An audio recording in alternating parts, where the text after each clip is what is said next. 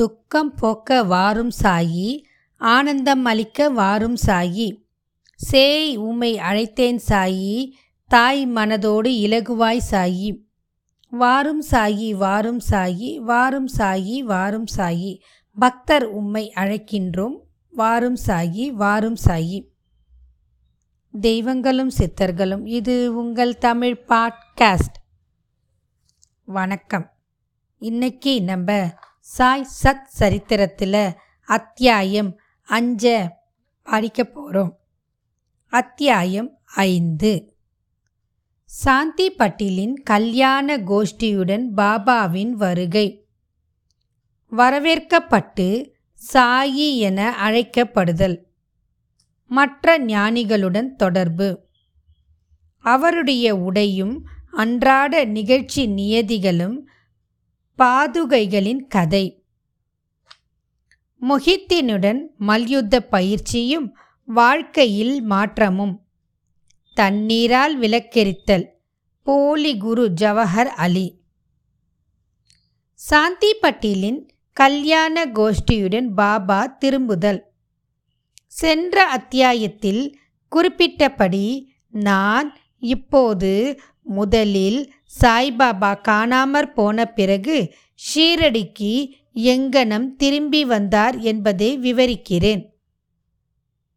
நைஜாம் சமஸ்தானத்தை சேர்ந்த அவுரங்காபாத் ஜில்லாவில் உள்ள தூப் என்கின்ற கிராமத்தில் சாந்தி பட்டில் என்ற வசதியுள்ள முகமதிய பெருந்தகை ஒருவர் இருந்தார். அவர் அவுரங்காபாத்துக்கு போய்க் கொண்டு இருக்கையில் ஒரு பெண் குதிரையை தொலைத்து விட்டார். இரண்டு மாதங்கள் பிரயாசையுடன் தேடினார். ஆனாலும் காணாமல் போன அக்குதிரையை பற்றி கொஞ்சமும் தகவல் பெற இயலவில்லை.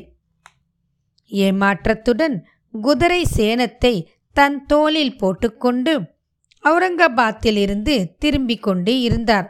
நாலரை காது தூரம் பிரயாணம் செய்த பின் ஒரு மாமரத்தின் அருகில் வந்தார். அதன் அடியில் ஒரு ரத்தின விசித்திர மனிதர் உட்கார்ந்து இருந்தார். அவரது தலையில் ஒரு குல்லாய் இருந்தது. கஃப்னி என்னும் நீண்ட ஆடை தரித்து இருந்தார். கமக்கட்கில் சட்கா என்னும் குட்டையான பருமனனான ஒரு தடி வைத்து இருந்தார். ஹுக்கா குடிப்பதற்கு தயார் செய்து கொண்டு இருந்தார். சாந்த் பட்டில் அவ்வழியே போவதைக் கண்டு அவரை தன்னிடத்திற்கு கூப்பிட்டு புகைப்பிடிக்கவும் கொஞ்சம் ஓய்வெடுத்து கொள்ளவும் சொன்னார். அவ்விசித்திர மனிதர் அல்லது பக்கிரி குதிரை சேனத்தை பற்றி வினவினார். சாந்த் பட்டில் தனது தொலைந்து போன குதிரையின் மீதி இருந்த சேனம் அது என்றும் கூறினார். அதற்கு அவர் அவரிடம் அருகாமையில் உள்ள சோலையின்றில் தேடும்படி கேட்டுக்கொண்டார் அவர் அங்கே சென்றார். ஆச்சரியத்திலும் ஆச்சரியம். அவர் தன்னுடைய குதிரையை கண்டுபிடித்து விட்டார். அந்த பக்ரி ஓர் சாதாரண மனிதரல்ல ஆனால் ஓர் அவுலியா பெரும் ஞானி என்று எண்ணினார். குதிரையுடன் பக்கிரியுடன் திரும்பி வந்தார்.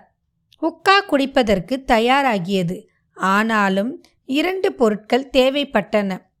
ஒன்று குழாயை பற்ற வைப்பதற்கு நெருப்பு இரண்டு சாபி. புகை இழுக்கப்படும் ஒரு துண்டு துணியை நனைப்பதற்கு வேண்டிய தண்ணீர்.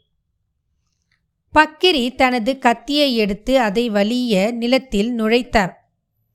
அதிலிருந்து எரியும் ஒரு நிலக்கரி நெருப்பு துண்டம் வந்தது. அதை அவர் குழாய் வழி இட்டார். பிறகு தமது சட்காவை தரையில் அடித்தார். அவ்விடத்திலிருந்து நீர் கசிய தொடங்கியது. சாபி நனைக்கப்பட்டது. பிறகு பிழியப்பட்டு குழாயில் சுற்றப்பட்டது. இங்கனம் எல்லாம் முடிந்த பின்னர் பக்கிரி உக்கா குடித்துவிட்டு சாந்து பட்டிலுக்கும் புகை குடிக்க கொடுத்தார். இவற்றையெல்லாம் கண்ணுற்ற சாந்து பட்டில் வியப்புற்றார். பின்பு அவர் அவரை தன் வீட்டிற்கு அழைத்து தனது விரும்போ விருந்தோம்பலை ஏற்றுக்கொள்ளும்படி சொன்னார். மறுநாள் அவர் பாட்டில் வீட்டிற்கு சென்று சில நாள் தங்கியிருந்தார். பாட்டில் துப் கிராமத்தின் அதிகாரி. அவருடைய மனைவியின் சகோதரரது புதல்வன் கல்யாணம் செய்யப்படவிருந்தான். ஷீரடியிலிருந்து மணப்பெண் தேர்ந்தெடுக்கப்பட்டு இருந்தாள். எனவே ஷீரடிக்கு புறப்படுவதற்கு பாட்டில் ஆயத்தங்கள் செய்ய துவங்கினார். பக்கிரியும் கல்யாண கோஷ்டியுடன் கூட வந்தார். கல்யாணமும் எவ்வித சிரமமுமின்றி முடிவடைந்து கோஷ்டியும் தூப்பிற்கு திரும்பியது. ஆனால் பக்கிரி மாத்திரம் ஷீரடிலேயே இருந்தார். பின்னர் அங்கேயே எப்போதும் இருந்தார். சாயி என்னும் பெயரை பக்கிரி எப்படி அடைந்தார்? கல்யாண கும்பல் ஷீரடியை அடைந்ததும் கண்டோபா கோயிலுக்கு அருகிலுள்ள ஓர் ஆல மரத்தடையில் வந்து தங்கினார். கண்டோபா கோயிலின் பரந்த வெளியில் வண்டிகள் அவிழ்ந்து விடப்பட்டன. கோஷ்டியில் உள்ளவர்கள் எல்லாம் ஒவ்வொருவராக இறங்கினர். பக்கிரியும் கீழே இறங்கினார். இளம் பக்கிரி இறங்கிக் கொண்டிருப்பதை பகத் மஹல் சபதி கண்ணுற்றார். உடனே யா சாயி சாயி வரவேண்டும் என்று கூவினார். அதிலிருந்து மற்றவர்களும் அவரை சாயி என்று அழைத்தார்கள். அதிலிருந்து அவர் சாய்பாபா என்னும் பெயரால் அறியப்பட்டார். மற்ற ஞானிகளுடன் தொடர்பு. சாய்பாபா மசூதியில் தங்க துவங்கினார். தேவிதாஸ் என்ற ஒரு ஞானி பாபா வருவதற்கு பல ஆண்டுகளுக்கு முன்பே ஷீரடியில் தங்கியிருந்தார். பாபா அவர் தன் நட்பை விரும்பினார். அவருடன் மாருதி கோயிலிலும் சாவடியிலும் தங்கி இருந்தார். சில சமயங்களில் தனியாகவும் இருந்தார். பிறகு ஜான்கிதாஸ் என்று மற்றொரு ஞானியும் வந்தார். பாபா அவருடன் பேசிக்கொண்டு இருப்பதிலேயே பெரும்பாலான நேரத்தை கழித்தார். அன்றி ஜான்கிதாஸ் பாபா தங்கியிருந்த இடத்திற்கு செல்வார். அங்கனமே புன்தாம் பேயினின்று இல்லத்தில் இருந்த வைசிய ஞானியான கங்காகீர் எப்பொழுதும் ஷீரடிக்கு வந்தார். சாய்பாபா தம் இரு கைகளாலும் தண்ணீர் குடத்தை தோட்டத்திற்கு நீர் பாய்ச்சுவதற்காக எடுத்து சென்றபோது முதன் முதலாக அவரை கண்ட கங்காகீர் ஆச்சரியப்பட்டு வியந்து கூறியதாவது ஷீரடி ஆசிர்வதிக்கப்பட்டது. அது விலை மதிக்க முடியாத வைரத்தை பெற்று இருக்கிறது. இம்மனிதர் இன்று தண்ணீர் சுமந்து கொண்டு இருக்கிறார்.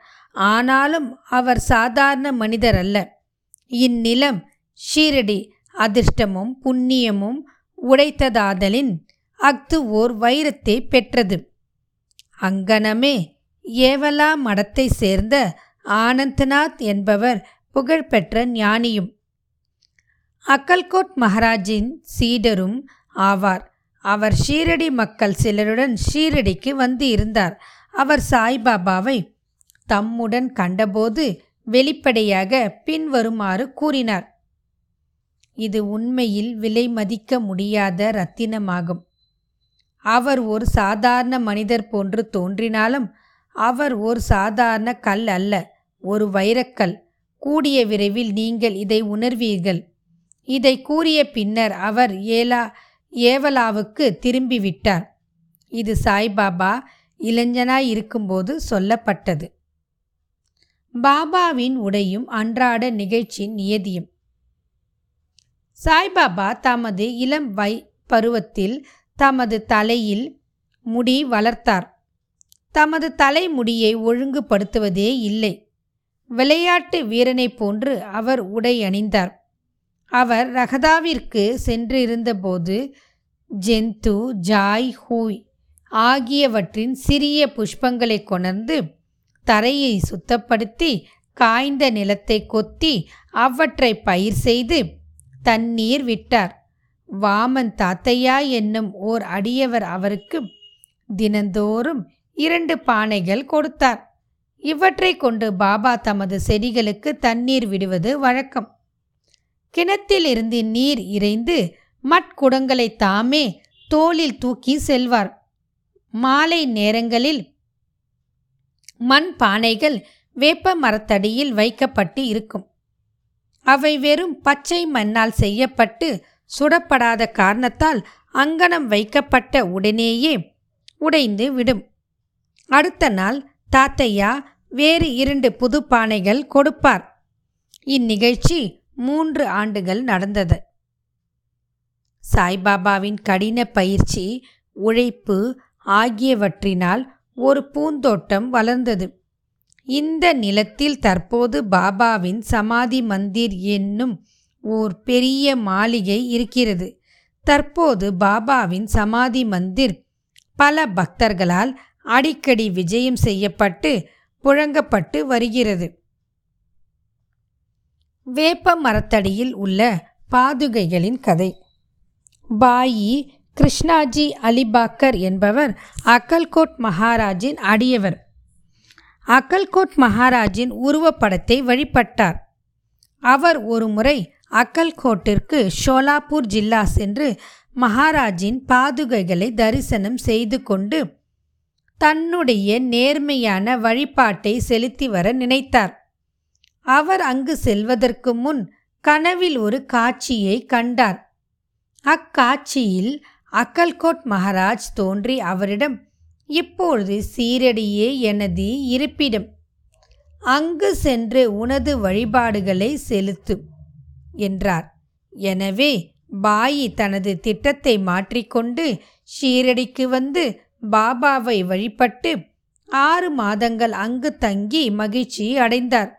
அவருடைய காட்சி முதலியவற்றின் ஞாபக அர்த்தமாக அவர் பாதுகைகளை தயாரித்து சிரவண சாகா ஆயிரத்தி எட்நூற்றி முப்பத்தி நாலு ஆயிரத்தி தொள்ளாயிரத்தி பன்னெண்டு ஏடி ஆகிய புனித தினத்தன்று அவற்றை தாதா கேல்கர் உபாசினி முதலியோரால் நடத்தப்பட்டு உயரிய சடங்கு சம்பிரதாயங்களுடன் வேப்ப மரத்தடியில் பிரதிஷ்டை செய்தார்.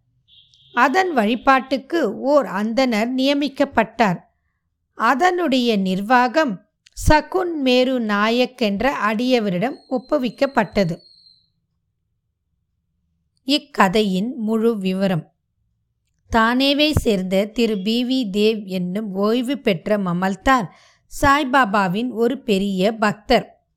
இவர் இந்த விஷயத்தை பற்று சகுன்மேரு நாயக் கோவிந்த் கமலாக்கர் தீக்ஷித் இவர்களிடமிருந்து விசாரித்து பாதுகைகளை கொண்ட ஒரு கட்டுரை சாயி லீலா தொகுப்பு ரெண்டு எண் ஒன்னில் இருபத்தைந்தாம் பக்கத்தில் பதிப்பித்துள்ளார். அது கீழ்கண்டவாறு ஆயிரத்தி எட்நூற்றி முப்பத்தி நாலு சக ஆயிரத்தி தொள்ளாயிரத்தி பன்னெண்டு ஏடியில் பம்பாயை சேர்ந்த டாக்டர் ராமாராவ் கோதாரி ஒரு தடவை ஷீரடிக்கு பாபாவின் தரிசனத்துக்கு வந்தார். அவரது கம்பவுண்டரும் அவரது நண்பர் பாயி கிருஷ்ணாஜி அலி பக்கரும் அவருடன் வந்தார்கள். கம்பவுண்டரும் பாயியும் சகுன்மேரு நாயக்குடனும் கோவிந்த் கமலாக்கர் தீக்ஷித்துடனும் நெருங்கிய நண்பர்கள் ஆனார்கள். சில விஷயங்களை பற்றி இவர்கள் பேசிக்கொண்டு இருக்கையில் ஷீரடிக்கு சாய்பாபா முதல் விஜயம் செய்தது புனித வேப்ப மரத்தடியில் அமர்ந்திருந்தது. இவ்வுண்மைகளின் ஞாபகார்த்தம் ஒன்று இருக்க வேண்டும் என்று நினைத்தார்கள். பாபாவின் பாதுகைகளை பிரதிஷ்டை செய்வதற்கு எண்ணி அவற்றை சாதாரண கல்லில் செய்வதற்கு இருந்தனர்.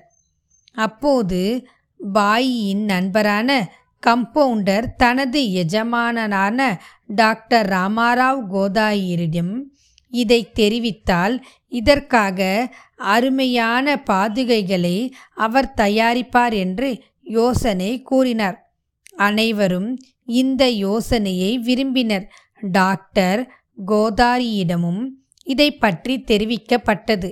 அவரும் ஷீரடிக்கு வந்து பாதுகைகளின் திட்டத்தை வரைந்தார். கண்டோபா கோயிலில் உள்ள உபாசினி மகாராஜிடம் அவர் சென்று தனது திட்டத்தை காண்பித்தார். உபாசினி அதில் பல முன்னேற்ற திருத்தங்கள் செய்து தாமரை புஷ்பங்கள் சங்கு சக்கர மனிதன் முதலியவற்றை வரைந்து வேப்ப மரத்தின் உயர்வை பற்றியும் பாபாவின் யோக சக்தியை பற்றியும் உள்ள பின்வரும் ஸ்லோகத்தில் அதில் பொறிக்கலாம் என்று யோசனை கூறினார். அந்த ஸ்லோகம் பின் வருமாறு சதா நிம்பௌ ருக்ஷயச முலாதிவாசாத் சுதாஸ்திராவினம் திக்தம பயப்பிரியம் தம் தரும் கல்ப விருக்ஷாதிகம் சதாயந்தம் நமாமீஸ்வரம் சத்குரும் சாயிநாதம் நான் சாயிநாத் பிரபுவை வணங்குகின்றேன்.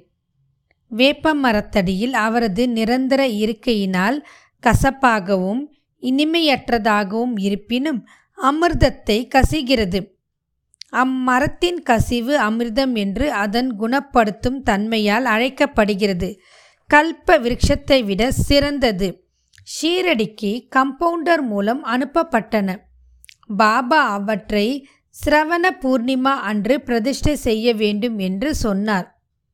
அத்தினத்தினின்று காலை பதினோரு மணிக்கு பாதுகைகளை கண்டோபா கோயிலிலிருந்து துவாரகாமாயி மசூதிக்கு ஜி. கே. தீக்ஷித் ஊர்வலமாக தனது தலையில் எடுத்து வந்தார். பாபா அப்பாதுகைகளை தொட்டு இவைகள் பிரபுவின் பாதங்கள் என்றும் அவற்றை வேப்ப மரத்தடியில் பிரதிஷ்டை செய்யும்படியும் கூறினார்.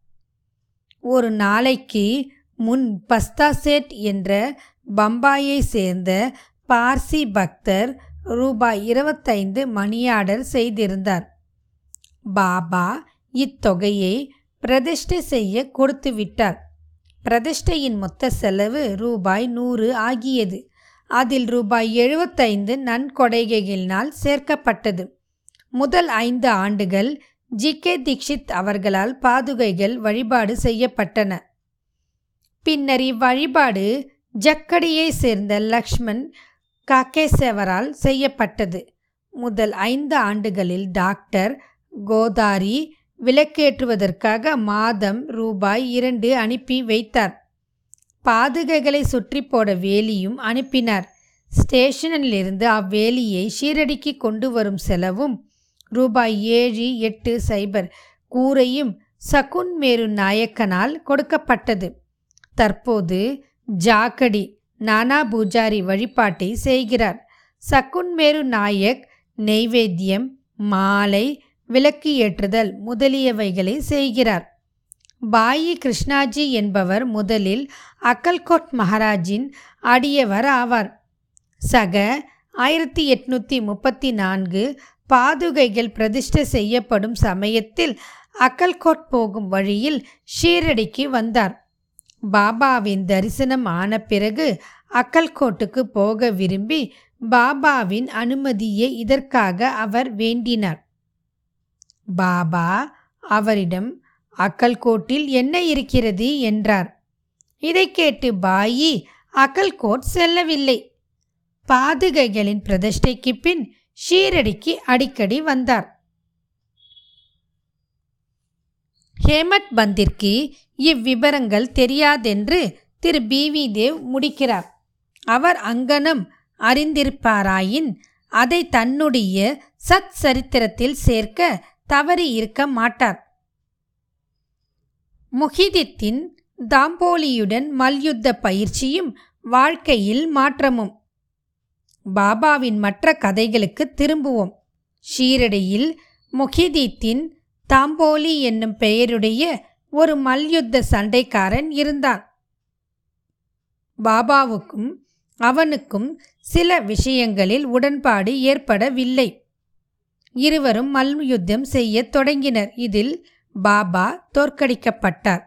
அதிலிருந்து பாபா தம்முடைய உடையையும் வாழ்க்கை முறையையும் மாற்றி அமைத்து கொண்டார். கஃபினி உடை அணிந்தார். லங்கோடு இடுப்பு பட்டை அணிந்து தன் தலையையே ஒரு துண்டு துணியால் மூடினார். தம்முடைய ஆசனத்திற்கு ஒரு சாக்கு துணியும் படுக்கைக்கு ஒரு சாக்கு துணியுமே உபயோகித்தார். கிழிந்த மடிந்து போன கந்தை உடைகளை அணிவதிலேயே திருப்தி அடைந்தார். அவர் எப்பொழுதும் ஏழ்மை அரசு உரிமையை விட நன்று இறைமையை விட மிக மிக நன்று. கடவுள் ஏழைகளின் நிரந்தர நண்பனாவார் என்று கூறிக்கொண்டு இருந்தார். கங்காயிரும் மல்யுத்தம் செய்வதில் மிக்க விருப்பமுள்ளவர்.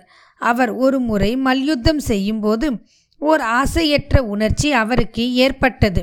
அப்போது ஓர் சித்தர் அவரிடம் அவரது உடம்பை துறந்து கடவுளுடன் நிரந்தரமாக ஈடுபடும்படி கூறும் குரல் கேட்டது. எனவே அவரும் சம்சாரத்தை துறந்து கடவுளை நோக்கி திரும்பினர். புந்தாம்பேக்கு அருகில் உள்ள ஓர் ஆற்றின் கரையில் அவர் ஓர் மடத்தை ஸ்தாபித்தார். சாய்பாபா மக்களுடன் கலந்து பேசுவதில்லை. அவரை யாராவது கேள்வி கேட்டபோது மட்டுமே அதற்கு பதில் கூறினார். பகற்பொழுதில் எப்பொழுதும் வேப்ப மரத்தடியிலேயே உட்கார்ந்திருந்தார். சில சமயங்களில் கிராம எல்லையிலுள்ள வாய்க்காலுக்கு அருகிலுள்ள ஓர் ஆலமரக்கிளையின் நிழலில் அமர்ந்திருந்தார். மாலை நேரங்களில் குறிக்கோளின்றி நடப்பது வழக்கம். சில நேரங்களில் நிம்காவ் போவார். அங்கு திரியம்பக டேங்க்லேயின் வீட்டிற்கு போவார் பாபா. திரு பாபா சாஹிப்பை விரும்பினார். அவரின் பாபா சாஹேப்பின் தம்பியான நானா சாஹிப்புக்கு இரண்டாவது திருமணம் முடித்தும் குழந்தைகள் ஏதும் இல்லை. பாபா சாஹிப் நானா சாஹிப்பை பாபாவின் தரிசனத்திற்காக அனுப்பினார். சில காரணத்துக்கு சில காலத்துக்கு பிறகு பாபாவின் அருளால் நானா சாஹிப் ஒரு புதல்வனை அடைந்தார். அதிலிருந்து சாய்பாபாவை பார்க்க மக்கள் கூட்டமாக திரண்டு வந்தனர். அவருடைய புகழ் பரவி அகமத் நகரை எட்டியது. அதிலிருந்து நானா சாஹிப் சாந்தோர்கரும் கேசவ சிதம்பரம் மற்றும் பலரும் ஷீரடிக்கு வரத் தொடங்கினர். பாபா பகற்பொழுதில் தமது அடியவர்களால் சூழப்பட்டு இருந்தார். இரவில் உதிர்ந்து கொட்டும் ஒரு பழைய மசூதியில் படுத்தார். பாபாவிடம் இந்த நேரத்தில் ஹுக்கா புகையிலை ஒரு தம்ளர் தகர டப்பா நீண்ட கஃபினி தலையை சுற்றி ஒரு துண்டு துணி ஒரு சட்கா. குச்சி முதலிய சிறு சிறு உடைமைகள் இருந்தன. இவைகளை எல்லாம் பாபா எப்பொழுதும் வைத்திருந்தார். தலையில் உள்ள அச்சிறு துணி நன்கு முறுக்கப்பட்ட முடியை போல் இடது காதிலிருந்து முதுகில் தொங்கியது. இது பல வாரங்களாக துவைக்கப்படாதது. அவர் எவ்வித பூட்ஸோ காலனியோ அணியவில்லை. நாட்களின் பெரும் பகுதிக்கு ஒரு சாக்கு துண்டே அவரின் ஆசனமாகும். ஒரு கௌபீனத்தை அவர் அணிந்திருந்தார்.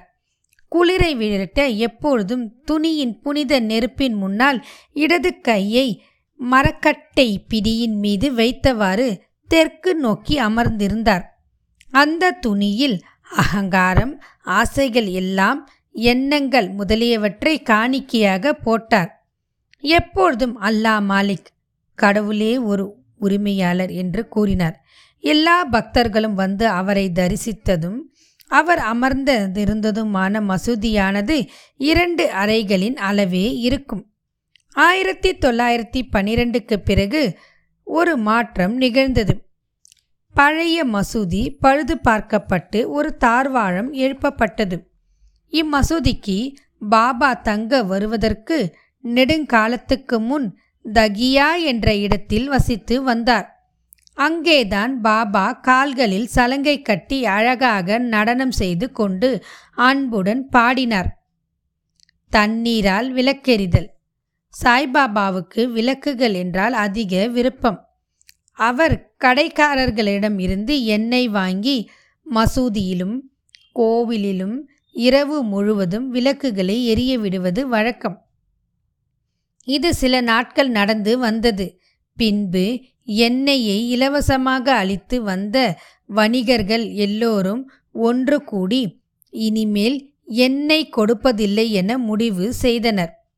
வழக்கம் போல பாபா அவர்களிடம் எண்ணெய் கேட்க போனபோது அவர்கள் எல்லோரும் தீர்மானமாக எண்ணெய் இல்லை என சொல்லிவிட்டார்கள். இதை கேட்டு குழப்பமடையாத பாபா மசூதிக்கு திரும்பி வந்து காய்ந்த திருகளை விளக்குகளில் இட்டார். வணிகர்கள் மசூதிக்கு வந்து என்ன நடக்கிறது என்பதை ஆர்வத்துடன் கவனித்து கொண்டு இருந்தனர். பாபா மிக கொஞ்சம். சில துளிகள் மட்டுமே எண்ணெய் இருந்த தகர குவளையை எடுத்தார். தண்ணீரில் அதை ஊற்றி குடித்தார். இவ்விதமாக அதை நேவேதனம் செய்த பிறகு தகர டப்பாவில் தண்ணீரை மறுபடியும் எடுத்து எல்லா விளக்குகளும் அதனையே திருப்பி கொளுத்தினார். வணிகர்களுக்கு ஆச்சரியத்தையும் பயத்தையும் விளைவிக்கும்படியாக விளக்குகள் எரிய தொடங்கின. இரவு முழுவதும் எரிந்து கொண்டு இருந்தன. வணிகர்கள் தங்கள் செய்கைக்கு மனம் வருந்தி பாபாவிடம் மன்னிப்பு கேட்டு கொண்டனர். பாபா அவர்களை மன்னித்து எதிர்காலத்தில் அதிக உண்மை உள்ளவர்களாக இருக்கும்படி கேட்டுக்கொண்டார். போலி குரு ஜவஹர் அலி. மேலே குறிப்பிட்ட மல்யுத்தம் நடந்த ஐந்து ஆண்டுகளுக்கு பின்னர் ஜவஹர் அலி என்னும் பெயருடைய பக்கிரி தன் சீடர்களுடன் அகமத் நகரில் இருந்து ரகதாவுக்கு வந்து வீரபத்ர சுவாமிக்கு கோயிலில் அருகில் உள்ள பக்காவில் விசால அறை தங்கினார். இப்பக்கீர் படித்தவர். குரான் முழுவதையும் ஒப்புவிக்கும் ஆற்றல் உடையவர். இனிமையான நா உடையவர். கிராமத்தை சேர்ந்த பல மதப்பற்றும் பக்தியும் உடைய மக்கள் அவரிடம் வந்து மரியாதை செய்ய தொடங்கினர். அவர் அந்த கிராம மக்கள் உதவியுடன் வீரபத்ரர் கோவிலுக்கு அருகில் ஒரு இத்கா. இத்கா தினத்தன்று முகமதியர் தொழும் இடத்தின் முன்பு உள்ள சுவர். கட்டத் தொடங்கினர். இவ்விஷயத்தை பற்றி சில சர்ச்சைகள் உண்டானதால் ஜவஹர் அலி ரகதாவை விட்டு புறப்பட வேண்டியதாயிற்று. பிறகு அவர் ஷீரடிக்கு வந்து பாபாவுடன் மசூதியில் தங்கினார். அவருடைய இனிமையான வாக்குகளால் மக்களை கவர்ந்தார். பாபாவை தன்னுடைய சீரர் என்று கூறத் தொடங்கினார். பாபாவும் அதை மறுக்கவில்லை. அவரின் சீரராக இருக்க சம்மதித்தார். குரு சீடர் இருவரும் ரகதாவுக்கு திரும்பி அங்கு வசிக்க முடிவு செய்தனர். குரு சீடரின் மதிப்பை அறிந்திருக்கவே இல்லை. ஆனால் சீடர் குருவின் குற்றங்களை உணர்ந்திருந்தார். எனினும் அவரை மதிக்காமல் இருந்ததில்லை. பாபா தமது கடமைகளை கவனத்துடன் ஆற்றிக்கொண்டு வந்தார். தமது குருவிற்கு பல்வேறு விதங்களில் பணிபுரிந்தும் வந்தார். ஷீரடிக்கு அவர்கள் அடிக்கடி வருவது வழக்கம். ஆனால் அவர்களின் முக்கிய இருப்பிடம் ரகதாவாகும். ஷீரடியில் உள்ள பாபாவின் அன்பு சீடர்கள் பாபா அவர்களை விட்டு ரகதாவில் தங்கி இருப்பதை விரும்பவில்லை. எனவே அவர்கள் ஓர் கூட்டமாக ரகதாவுக்கு சென்று பாபாவை இத்காவுக்கு அருகில் சந்தித்து தாங்கள் வந்த காரணத்தை கூறினார்கள். பாபா அவர்களிடம் பக்கிரி ஒரு கோபக்கார குணம் கெட்ட மனிதன் என்றும் நான் அவனை விட்டு வர முடியாதென்றும் எனவே பக்ரி வருவதற்குள் எல்லோரும் திரும்பி விடுவது நல்லது என்றும் கூறிக்கொண்டு இருந்தார். அப்போது பக்கிரி திரும்பி வந்து தனது சீடனை அவர்களுடன் அழைத்து செல்ல முயன்றதற்காக அவர்களை கோபித்தார். சில விவாதங்களும் தகராறுகளும் நிகழ்ந்தன. முடிவில் குரு சீடர் இருவரும் ஷீரடிக்கு திரும்பும்படி தீர்மானிக்கப்பட்டது. எனவே அவர்கள் ஷீரடிக்கு திரும்பி வந்து வசிக்கத் தொடங்கினார்கள். சில நாட்களுக்கு பிறகு குரு தேவிதாசரால் சோதிக்கப்பட்டு முழுமைக்கு தேவையுள்ளவர் என கண்டுபிடிக்கப்பட்டார். பாபா ஷீரடிக்கு கல்யாண கோஷ்டியுடன் வருவதற்கு பன்னிரண்டு ஆண்டுகளுக்கு முன்பு இந்த தேவிதாசர் பத்து அல்லது பதினோரு வயது பாலகனாக மாருதி கோவிலில் வசித்து வந்தார். தேவிதாசுக்கு பல சிறப்பான அம்சங்களும் சிறப்பான கம் கண்களும் அமைந்து இருந்தன. அவர் அவாவின்மையின் அவதாரமும் ஞானியும் ஆவார். தத்தையா கோத்தே காசிநாத் போன்ற பல பேர் அவரை தமது குருவாக நினைத்திருந்தனர். அவர்கள் ஜவகர் அலியை தேவிதாஸ் முன்னிலையில் கொண்டு வந்தனர்.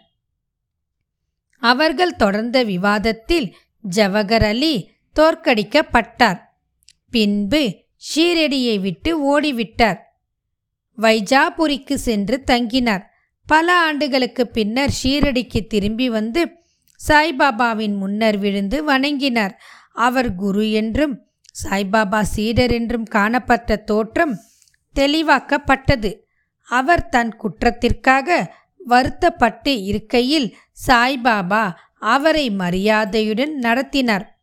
இவ்விஷயத்தில் உண்மையான ஒழுக்கத்தால் சாய்பாபா எவ்வாறு ஒருவனது அகங்காரத்தை கலைந்து சீரனது கடமைகளை ஒழுங்காக செய்து உயர்ந்த பதவியை தன்னை உணர்த்தல் அடைவது என்பதை காட்டியுள்ளார். இக்கதை மகள் சபதி சாய்பாபாவின் ஒரு பெருந்தகை அடியவர் என்னும் சீடரால் கூறப்பட்டுள்ளபடி கொடுக்கப்பட்டு இருக்கிறது. அடுத்த அத்தியாயத்தில் ஸ்ரீராமநவமி திருவிழா மசூதி அதன் முந்தைய நிலை பிந்தைய தோற்றம் ஆகியவற்றை காண்போம். ஸ்ரீ சாயியை பணிக அனைவருக்கும் சாந்தி நிலவட்டும். இத்துடன் இந்த பதிவு நிறைவு பெறுகிறது. மீண்டும் மற்றும் ஒரு பதிவில் சந்திப்போம். வாழ்க வளமுடன்.